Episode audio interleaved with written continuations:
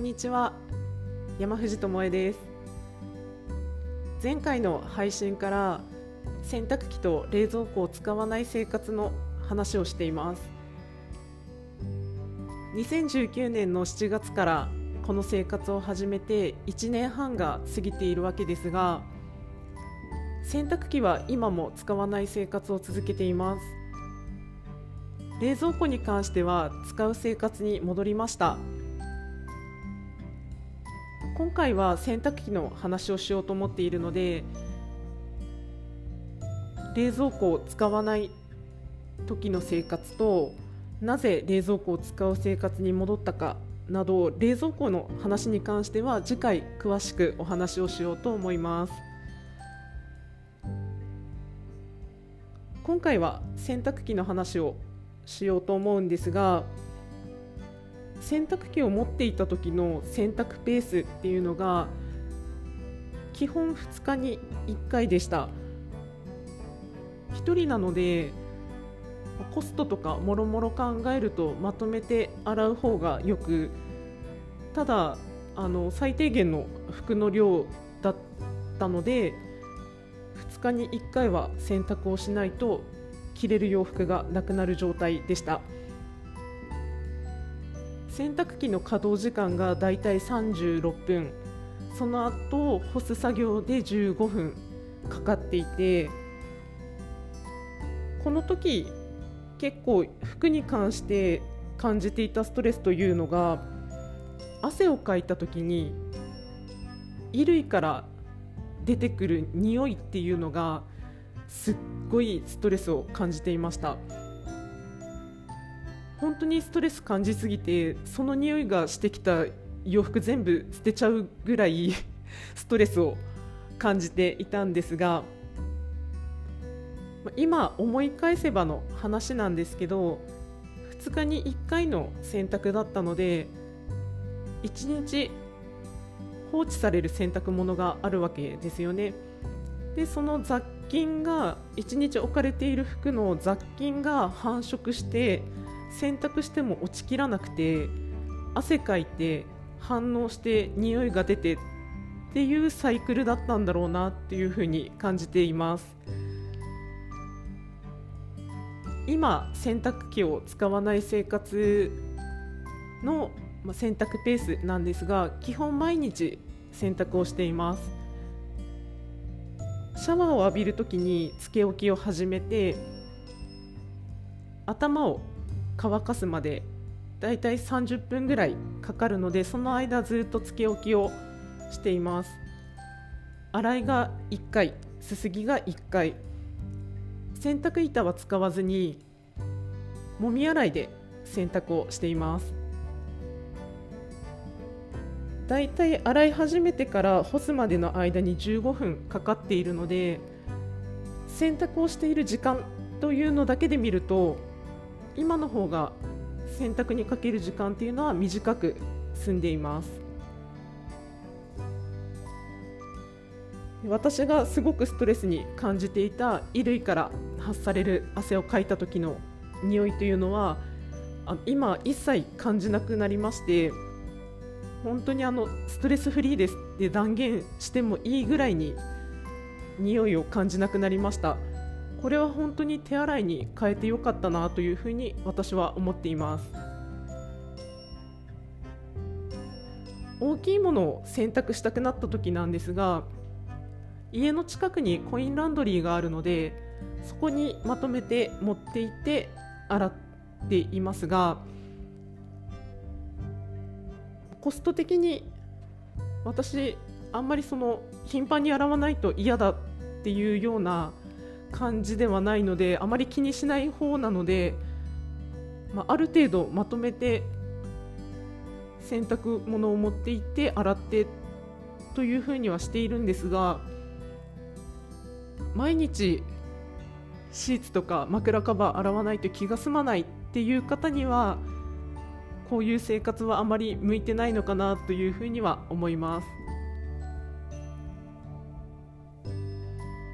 この生活を始めてちょっと変わったことがありまして季則正しい生活ができるようになったから洗濯機を使わない生活を始めたわけですが服やインナーを最低限で回しているのでものによっては3着とかしかないものもあるので毎日こまめに洗濯をしないと着れる服がなくなってしまうんですね。なので規則正しい生活ができるようになったから洗濯機を持たなくなったんですけどさらに規則正しい生活が送れるようになりました。でこの1年半一度も風邪をひいていません。毎回熱出したらどうしようとか